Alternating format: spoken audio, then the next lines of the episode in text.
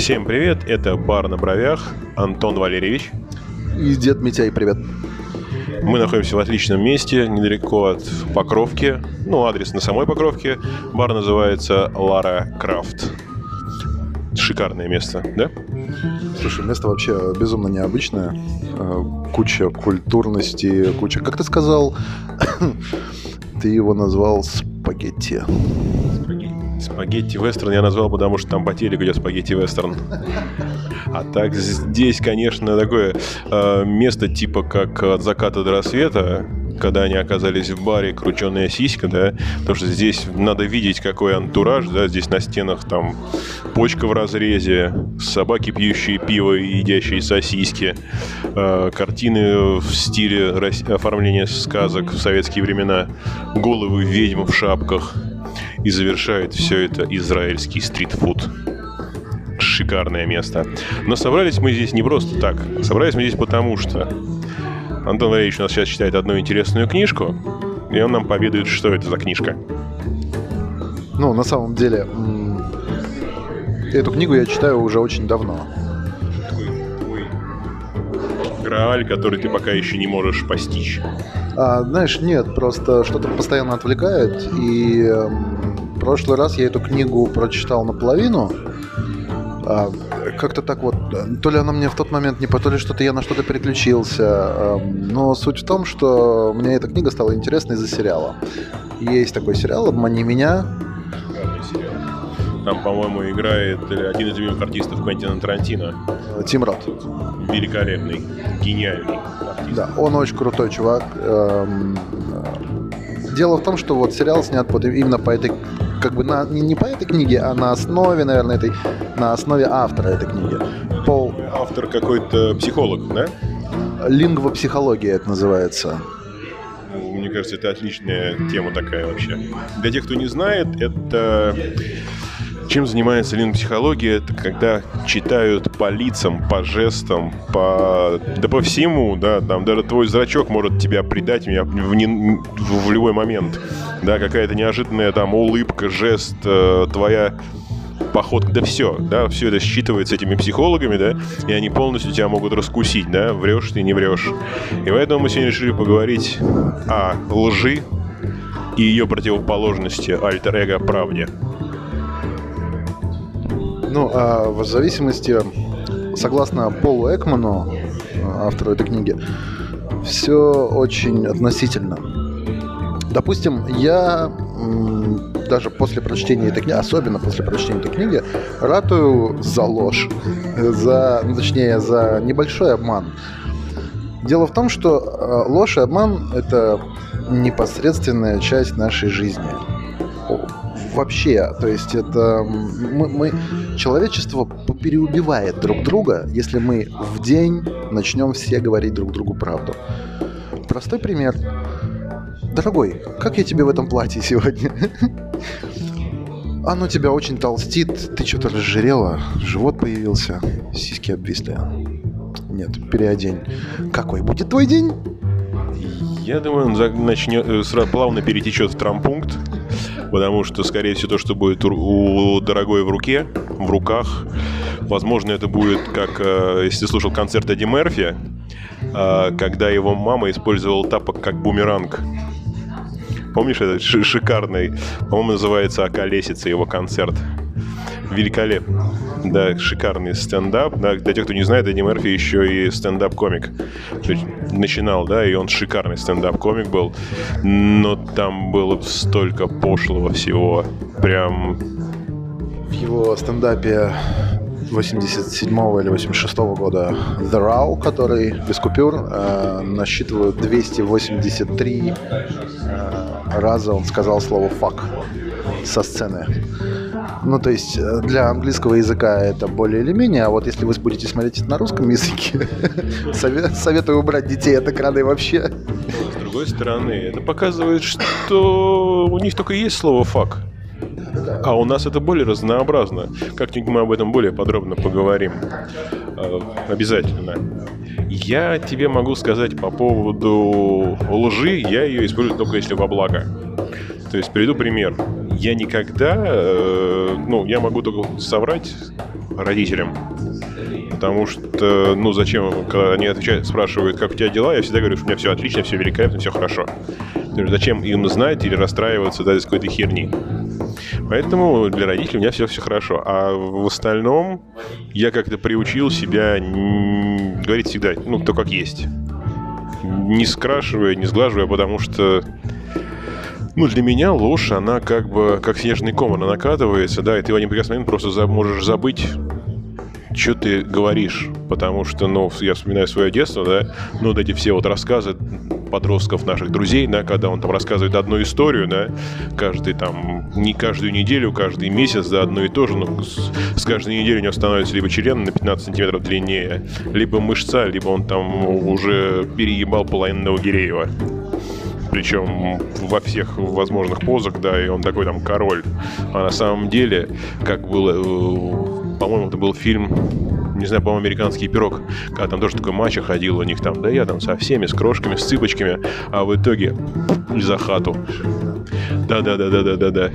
Так что вот так вот. Я считаю, ну, как бы, ну, зачем врать, как бы что-то придумывать, когда, ну, проще сказать правду. Хотя для многих правда это, конечно, бывает довольно-таки болезненно и нехорошо. Ну, как и то, что ты привел пример. Ну, смотри, я помню одного своего преподавателя по английскому языку, она называла одну из форм обмана дипломатией. Она говорила, это не ложь, это не обман, это дипломатия.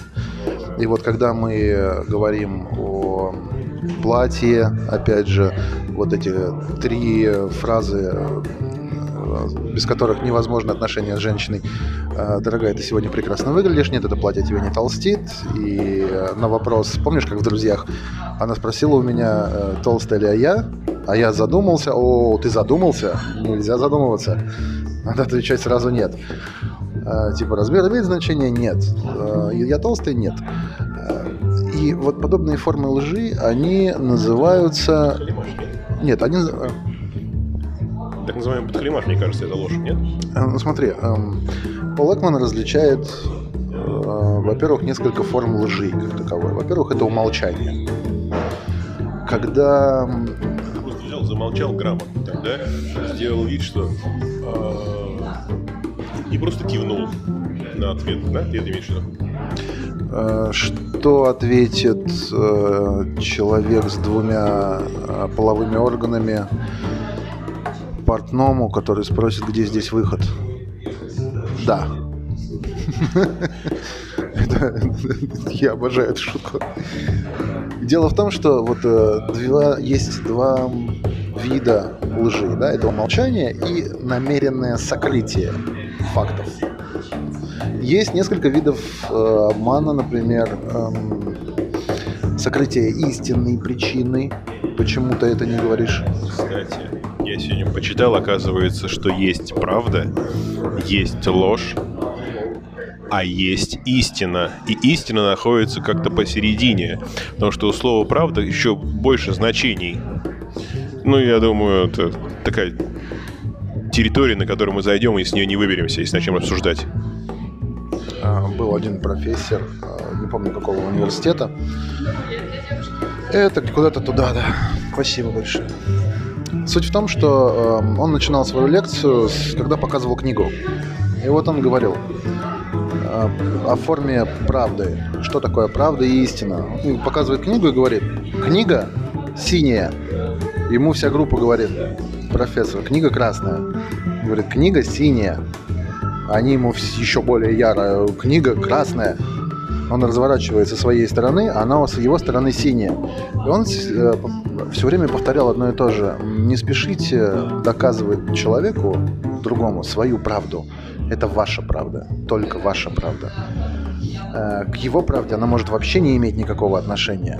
Это тоже одна из э, форм такого... Получается, две стороны правды. У каждого своя правда. Ну да, знаменитая фраза о том, что у каждого своя правда. Мало того, что у каждого, у каждого своя правда, так еще можно обманывать человека и не врать при этом. Например, когда ты сам не знаешь информации до конца. Ну, то есть... Эм... Когда ты знаком с информацией по верхушкам, назовем это так. Да, либо ты вообще не знаешь всю полноту информации, но ты, ты, ты думаешь, что ты знаешь, и ты это говоришь. И получается, вот если сейчас мы будем обсуждать, э, или кто-то на улице, там, э, вот, пандемию, когда обсуждает, это выглядит именно так. Когда люди уверенно пытаются говорить, что «да я точно знаю, это вот так, друг подруги, тёлки, брата мне точно сказал, это вот так происходит». Вируса нету. Это все придумано, это все заговор правительства и тому подобное, и так далее, и т.п., и т.д., и дыр. А на самом деле вирус есть, да, ну, если удаляться в эти дебри, да, пойти, да, то он с нами не, не, не с прошлого года, а он давно уже с нами. И просто не, он не был таким вот прям заразным, скажем, да, когда поразил, да, почти всю планету. Ну, скажем так, здесь мы правда, опять же, не, истины мы не узнаем, вот так вот, да? Мы можем говорить о правде, мы можем говорить о всем, но... О, тебе вкусно? Да, с нами здесь невидимый гость, пока мы не будем о нем говорить, потому что гость пока не хочет с нами разговаривать. Гость ест и наслаждается израильской пищей. В общем, суть... Эм, помнишь, ты помнишь фильм «Лжец-лжец» с Джимом Керри? Отличное кино. Вообще великолепный фильм, где он пообещал своему... где сын загадал желание, что, чтобы папа не врал. И как он там выкручивался, особенно в суде. То есть э, вся его работа была завязана на том, что он всегда врал. И, и там показывается одно из дел, которое он выиграл за счет того, что не мог врать. Это было великолепно. Слушай, мне нравятся два, два момента в фильме, и я с них всегда падаю. Во-первых, когда он едет в лифте, он э, пукнул, и все в лифте стоят, смотрят, он выходит и такой: «Это был я!» А второй момент, когда он переспал со своей начальницей, и она его спрашивает, ну они такие в офисе лежат, там все. Она такая: «Ну как?» Он такой: «Бывало и лучше».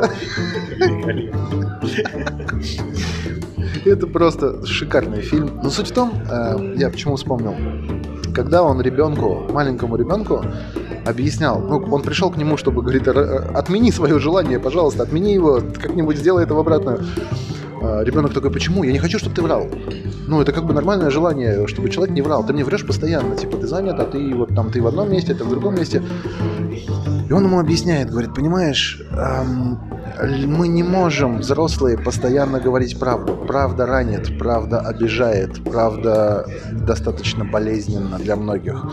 И если бы я, допустим, представь, он тоже же этот пример приводит, представь, что мама твоя спрашивает, толстая ли она, а я ей в лицо скажу: да, ты толстая». Маме такое говорить нельзя.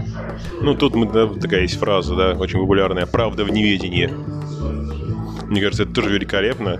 Но иногда ты понимаешь, ну почему я перестал, как бы, да, ну, врать и тому подобное. Потому что иногда сталкиваешься с тем, что, ну, именно тем, вернее, даже двух прав. У тебя одна, у кого-то другая. Иногда, ну, это обычно девушек касаются, они себе нафантазируют такого, что просто невозможно переубедить человека. Человек лучше тебя знает, как, что, с кем, когда было, почему было. И ты можешь разбиться в лепешку, да, и ничего не доказать. Ну вот в таком случае, наверное, лучше что-нибудь придумать. Какую-нибудь такую отмазку, чтобы я даже не знаю что. Слушай, но по поводу этого, ты помнишь советский фильм с Вициным «Лжец»? Нет. Да? Когда, эм, когда он постоянно говорил всем правду. А правда была настолько, настолько просто казалась ложью, потому что она была как будто придумана специально. Там, я, я не помню точных фамилий. Ну, в общем, суть в том, что вот этот знаменитый диалог, когда он говорит правду, а ему начинают: «Так, ладно, ну ты же врешь, ты по-любому врешь, давай. Твоя жена уехала в командировку». Он такой: «Уехала в командировку». «И ты решил погулять». Он такой: «Я решил погулять». Ну, как бы, и он уже идет по пути лжи, потому что людям легче в это поверить, в ложь. Иной раз в правду. Почему люди правду не говорят? Да потому что в правду поверить даже сложнее. Ну, она настолько фантастически выглядит, что там офигеваешь. Помнишь, тебе показывал, мне прислали видос один, где лежит мужик в кровати поздно ночью, и такой э, набирает телефон, звонит соседу. И такой: «Слышь, сосед, время двенадцать часов ночи. можно под... Ты, говорит, задолбал уже. У меня, говорит, дети маленькие. Это, говорит, просто невозможно. Ты можешь зам... заниматься со своей женой любовью немножечко потише. У меня стены трясутся. У меня полный трэш. Ответ сосед... соседа просто убил. Сосед сказал: я в командировке. Он такой: ну ладно, давай, пока. То есть вот он, да, он попал сосед, да, правда всплыла на лу, на, наружу, и чем закончится возвращение из командировки, возможно, он прям моментально возвращается из командировки. В данном случае, мне кажется, сосед был готов к подобному исходу событий. В любом случае, здесь еще есть один момент, связанный с ложью. Как, ну вот как Пол Экман, допустим, пишет, да? Можно узнать человека, когда он врет. Можно. По его микровыражениям. То есть наше тело, э, им это было доказано, он там весь мир объехал, в разных культурах был. Врут, тело говорит правду. Слова врут, тело говорит всегда правду. Когда мы отвечаем «нет», а говорим, ну, а киваем, да, когда мы говорим «да», а мы мотаем головой. Да, да, да. Вот. А когда мы смотрим, допустим, когда нас спрашивают, где ты был вчера вечером, и мы такие, вот если мы, ты смотришь влево, я не помню, как это правильно. Если ты смотришь влево, опускаешь глаза, как-то вот так, да, то это ты начинаешь задумываться, ну, я, ну, вроде как, ну, примерно. Придумывать. Да, придумывать, где же я был. А если у тебя движение совершенно наоборот, то ты вспоминаешь, и ты говоришь, что там, э, я был в баре.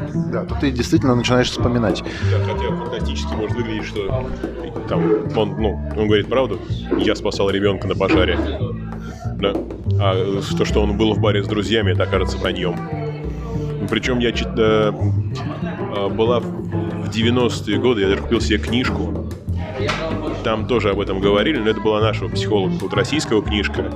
О том, что позы выдают, и многие наши контрразведчики, когда, ну, обучались всему, они именно проходили специальные эти курсы. Их, э, им объясняли, как расколоть человека. То есть, да, как колоть какого-то шпиона на допросе. И начинают допрашивать. И по его движениям комитетчики могли понять: ага, вот здесь мы сейчас к этому, к этому его фразе его доци... прицепимся, здесь мы что-нибудь сейчас скажем, и так мы выведем на чистую, на чистую воду его. Могу, кстати, сказать, рассказать одну историю по поводу комитетчиков. У меня просто знакомый работал в комитете, и где-то в восьмидесятые годы они очень замучились ловить одного шпи... ну, реально шпиона, который из Измайловского парка перед... вечно вел передачи. По передатчику. Они облазили весь Измайловский парк. Везде, все, все перерыли, перекопали. Не могут найти ни передатчик, ни этого шпиона. Знаешь, как нашли? Бабушка пошла за грибами, села на пенек, пенек развалился. Вот таким образом они вышли на этого чудесного шпиона. Не надо кашлять. Ты знаешь, техники эти используются до сих пор. Если... Ты, допустим, был когда-то на допросе. Как ведется допрос? Я участвовал в этом чудесном мероприятии. И, надеюсь, за наши дальнейшие подкасты мы тоже никуда не попадем. Ни в какое красивое здание в центре Москвы. Ну, или другие маленькие здания, которые разбросаны по всей Москве. Ну, более младшие организации. Ну, суть в том... Сейчас ты же понимаешь, да, сейчас э, мы находим, живем в такое время, когда тебя за ту же правду могут обвинить в клевете и впаять тебе срок. Ну, мы не будем говорить кон- с конкретными примерами, да, чтобы никто не докопался до наших слов, но ведь это так. У нас сейчас э, все под запретом. Мне сейчас на ум приходит, был, было мое пионерское детство, один фильм. Он сделан на основе книжки. Книжка называлась «За все хорошая смерть». Ну, или «За правду», да. А, там пионеры где-то из Артека решили срезать путь, пошли через горы и попали в немецкий бункер оборудованный. И на стене был рубильник, который ни в коем, было написано ни в коем случае не открывать, не нажимать. Запрещено. И оказалось, что это был путь наружу. Они все там облазили, да, не могли выбраться, уже такие в полусмерти эти молодые пионеры, да. И они такие: блин, да я нажму это. И они вот нажали и смогли выбраться только тогда. Не знаю, к чему это, но вот тоже там связь какая-то была все-таки. Ну вот, эм, а дело в правде и лжи еще в том заключается, что как человек, который обманывает, воспринимает свою собственную ложь. если он воспринимает ее как истину, как правду жизни. Заигрались до такой степени в этой лжи, да, что они уже потеряли ту грань между, ну скажем так, реальностью и правдой. То есть, то есть для... Но давай я тебе честно скажу, это пиздобол. Ну вот честно. Ну, ну а как по-другому? Ну, у нас у всех, наверное, в детстве были такие друзья, которые там, да, рассказывали сказки какие-то чудесные, да? Какие-то супергеройские поступки свои. Смотри, а с детьми гораздо проще. Почему? Допустим, нет, ребенок воспитывается, если в семье, где ложь и когда люди говорят неправду в целом, если это нормально в его семье, то он воспринимает это как нормальность. И ту ложь... В детстве, дома, во время воспитания. Это зависит от воспитания. Если ты живешь в семье, где постоянно вранье какое-то, ты, скорее всего, таким и вырастешь патологическим вруном. Я бы не сказал, что это воспитывается в детстве, я просто скажу, что это закладывается с воспитанием. А воспитание процесс... Процесс долгий все-таки, он идет на, на протяжении всей жизни нашей. И вот вопрос. Недавно мы где-то затронули этот вопрос, по-моему, на работе у меня, и вот очень долго его обсуждали. Если человек вырос в семье, где убийство, грабеж – это нормальные, нормальные занятия, хорошие. Они оцениваются его семьей как положительные. А грабить человека – это прекрасно. Убить человека – это вообще просто заебись. И вот если он во всем этом растет, то, соответственно, когда он попадает в среду адекватных людей, законопослушных, да, моралистов, они все ему кажутся врунами. Они врут. А он здесь единственный нормальный человек. Есть на эту тему еще один советский фильм. По-моему, он называется, по-моему, «Семь нянек», где они, такие комсомольцы молодые, взяли на поруки пацана из детского дома и решили его воспитать. А он такой прям оторвый был. Он э, постоянно их подставлял, постоянно что-то воровал, постоянно врал. Но в итоге, так это советский фильм, и он довольно-таки... А советское кино, оно должно было воспитывать человека и менять, да? То в конце он, естественно, перевоспитался и стал другим. То есть я к тому, что иногда среда меняет людей. Так, те, кто говорят, что люди не меняются, мне кажется, это, ну, тоже вруны. Потому что все зависит от того, с кем ты общаешься, как ты общаешься, да? И э, те же твои друзья могут поменять. Ну, это, опять же, на моем примере, да? В наш определенный момент э, круг моего общения изменился. И изменился и я сам, да, и мое мировоззрение, и стал я по-другому общаться, относиться к людям и так далее и тому подобное. Хотя до определенного момента я был, ну, ну, шпаной обычный, скажем так. Хотя и воспитывался, и жил в хорошей семье обычной советской. Ну вот смотри, два, два высказывания пришли на ум. Первое – это из «Острова проклятых». Фильм с Ди Каприо, да, это Скорсезе, по-моему, да? Скорее всего, потому что Скорсезе и Ди Каприо – это такой идеальный вариант. Вот, э, в общем, там был у них диалог по поводу животной натуры человека, и один из героев говорит, э, знаешь, единственное, что э, держит эту грань между животной натурой нашей настоящей, чтобы мы не вырвались и не начали убивать друг друга, как скоты, это закон. Закон и, может быть, чуть-чуть религия. А убери эти вещи, и вырвется наша животная натура. Это вот первое. Второе, э, я вспомнил Луи Си Кея. Э, это и комик. Это американский стендап-комик. Э, за ним, ну, не только сейчас стендап, он на Netflix сейчас снимается, э, в различных программах. Вот он как-то говорил, что ложь – это почему детям легче врать. Не, не нам, детям, врать легче, а детям ложь – это очень классная штука для детей. Он говорит, ну вот, допустим, дочка моя съела шоколадку, да? Захотелось ей шоколадки. И тут я захожу. Где шоколадка? И она понимает, что сейчас ей прилетит. Ей мало того, что нельзя шоколад, так э, она съела последнюю шоколадку в доме, и, ну и вот это вот все. И она понимает, что единственный выход, она такая, я не знаю. И я такой... Окей. И ребенок такой в, в голове. Слушай, а чё, а так можно было? А то есть, а то есть я могу так делать периодически, я избегу, буду избегать этим с помощью этого кучу вообще неприятностей и проблем. Огромное количество, типа я просто буду, я не знаю. Я тебе могу привести пример на этом основании. Ну, я же в разводе, у меня есть сын, даешь пример из жизни прям.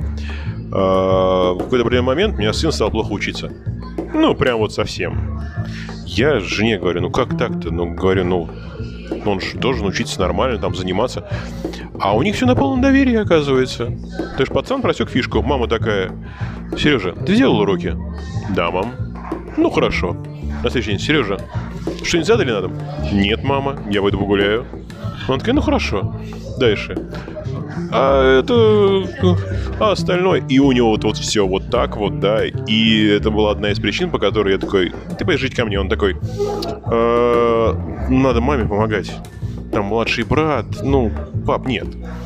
И вот, да, грубо говоря. Но я надеюсь, что со временем вся вот эта вот его вертлявость в плане, там, изворачиваясь, да, и вранье пройдет. Хотя и сейчас, мне кажется, периодически он что-нибудь попиздить любит. Ложь, я еще раз говорю, это очень удобное средство. Как, опять же, Эдди Мерфи, о котором ты говорил, помнишь, когда он упоминает...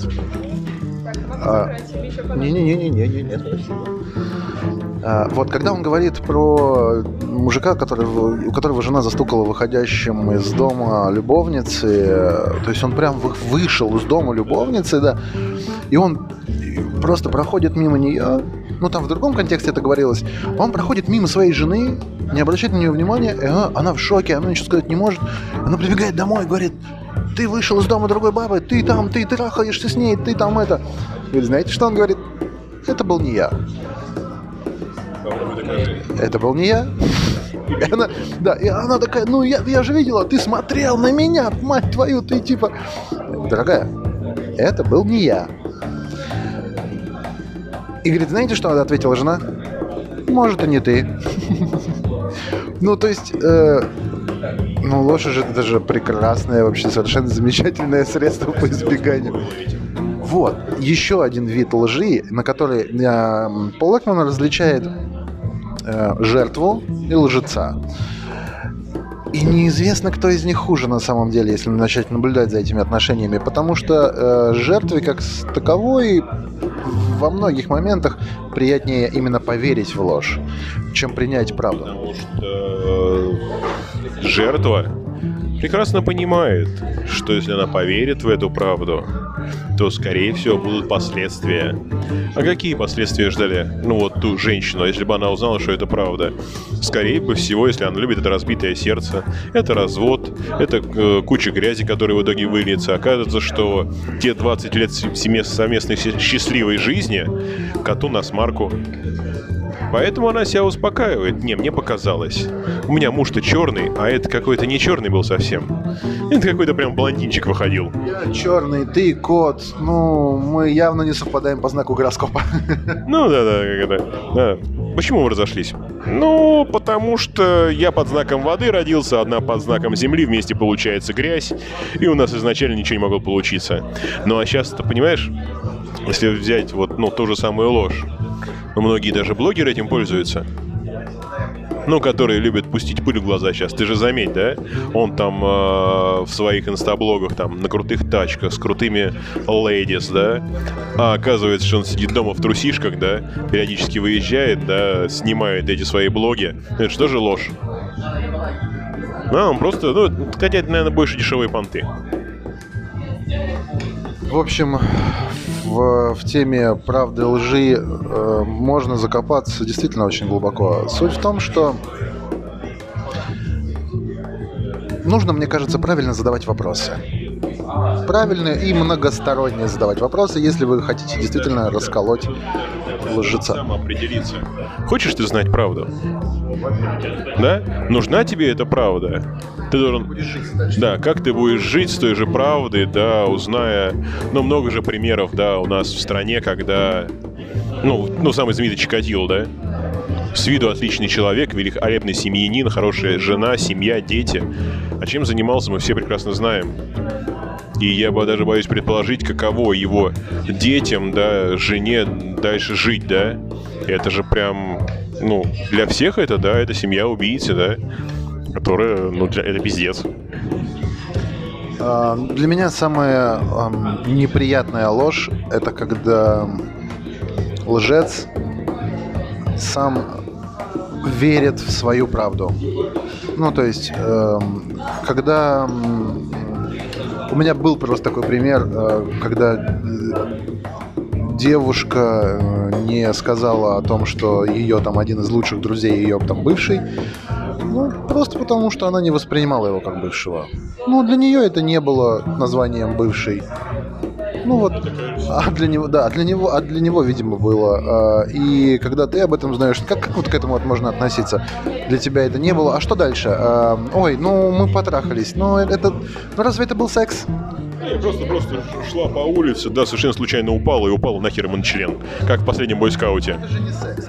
Это не секс, это так, ну, он же бедный, нищий, ну... Что тут пить? Да, у меня ситуация, в принципе, тоже, ну, похожая на эту, да, у меня была одна девушка, которая постоянно... Я говорю, у тебя точно никого нету? Точно-точно. Спустя какое-то время оказывается, что это не точно. Что есть молодой человек... Что этот молодой человек не просто молодой человек, а это будущий ее муж, возможно. Но она так не хочет за него, он так ей не нужен. И вот это все вранье продолжалось в течение, наверное, лет двух. Как только мы начинали с ней общаться, нет, никого нет. Его нет больше в моей жизни, я с ним рассталась. И через какой-то месяц тело, тело выплывает на горизонте. То есть, ну вот, человек, наверное, заврался совсем. Ну как я в итоге понял. Ну, а маркетинговая ложь, э, мне очень нравится этот, как-то он называется, прием по имени какого-то там названного маркетинга. Магазин, а в магазине пахнет вкусными продуктами, а на самом деле все это, э, как это, в Киндзадза была поролоновая э, каша из пенопласта. Ой, нет, это даже не, не, не такой момент, а ты заходишь, кофточка висит, классная кофточка, да, э, девятьсот девяносто девять рублей, здорово, класс, долго ее рассматриваешь, блин, за девятьсот девяносто девять рублей, ну, можно взять. пятьдесят процентов причем. Да, там по скидке она, все, ты подходишь к кассе, пробиваешь, а тебе кассир говорит, ой, простите, пожалуйста, цены просто мы еще не поменяли, ну, не успели ценники поменять, но это кофта тысяча восемьсот стоит. И ты вот в этот момент девяносто пять процентов людей говорят, ну ладно, тысяча восемьсот, так тысяча восемьсот. Но ты же не на это соглашался. А, ну, маркетинг э, и магазины, большинство работают именно так. Причем вот это вот самая ложь. девятьсот девяносто девять. Не тысяча рублей, а девятьсот девяносто девять. Ты ведь видишь цифру девять, ты не видишь цифру один и ноль. А знаешь почему? Мне тут объясняли одни ребята, которые работали в автосалоне. На колл-центре они сидели. А там есть правила. Они ценники ставят на мягкие звуки. Никогда цена не будет на твердый знак, потому что это отпугивает. То есть никогда, допустим, не поставят пятьсот один, поставят четыреста девяносто девять. Потому что четыреста девяносто девять это меньше, чем полляма. А пятьсот один это уже почти шестьсот для тебя в голове. Ну и ну, все эти слова, то есть, ну, нами манипулируют, когда мы приходим в магазин. И зачастую за эти манипуляции, которые делают э, маркетологи, руководство магазинов или сетей, ответ, страдают кассиры. Да, когда ты приходишь, он тебе плюет, такой, блять, ну это у вас же там молоко стоит тридцать рублей, написано на ценнике. И что? И ты начинаешь выливать весь свой гнев на обычного кассира. А что он сделает? Ну, сейчас, правда, в последнее время немножко это изменилось, да? Они сразу вызывают там какого-то старшего кассира. Старший кассир вызывает э, управляющего, управляющий вызывает директора, и тогда тебе пробивают то, что ты захочешь за твои деньги. То есть такая сказка «Репка в пятерочке», допустим, как вариант. Но все же какой-то неприятный осадок остался, да? В общем, подытоживая, видимо, все сказанное.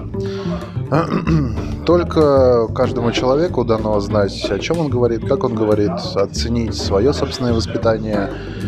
Сам человек должен решать, хочет он знать правду или не хочет. Быть, в конце концов, честным с самим собой.